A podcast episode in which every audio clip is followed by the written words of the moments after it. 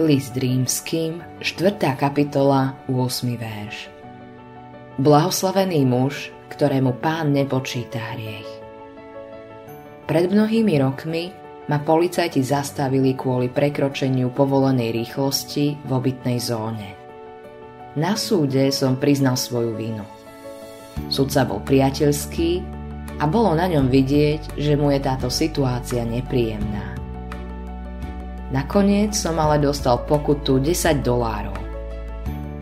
Ak by ma nechal odísť bez pokuty, nebolo by to spravodlivé. Pokutu musel niekto zaplatiť. Buď ja, alebo niekto iný. Spravodlivosť koná v súlade s láskou. Boh lásky je zároveň aj Bohom spravodlivosti. Je to preto, lebo Boh miluje byť spravodlivý. Jeho spravodlivosť a jeho láska sú vzájomne vyvážené a jeho skutky a prejavy tak lásky ako aj spravodlivosti sú zmysluplné. Ak by Boh nepotrestal ľudí, ktorí páchajú zlo, jeho láska by nebola skutočná. Jeho súd s páchateľmi zla, ktorých oddelí od spravodlivých, je prejavom opravdivej lásky. Potrebujeme sa pozerať na kríž a uvedomiť si temnú stránku Božieho rozsudku.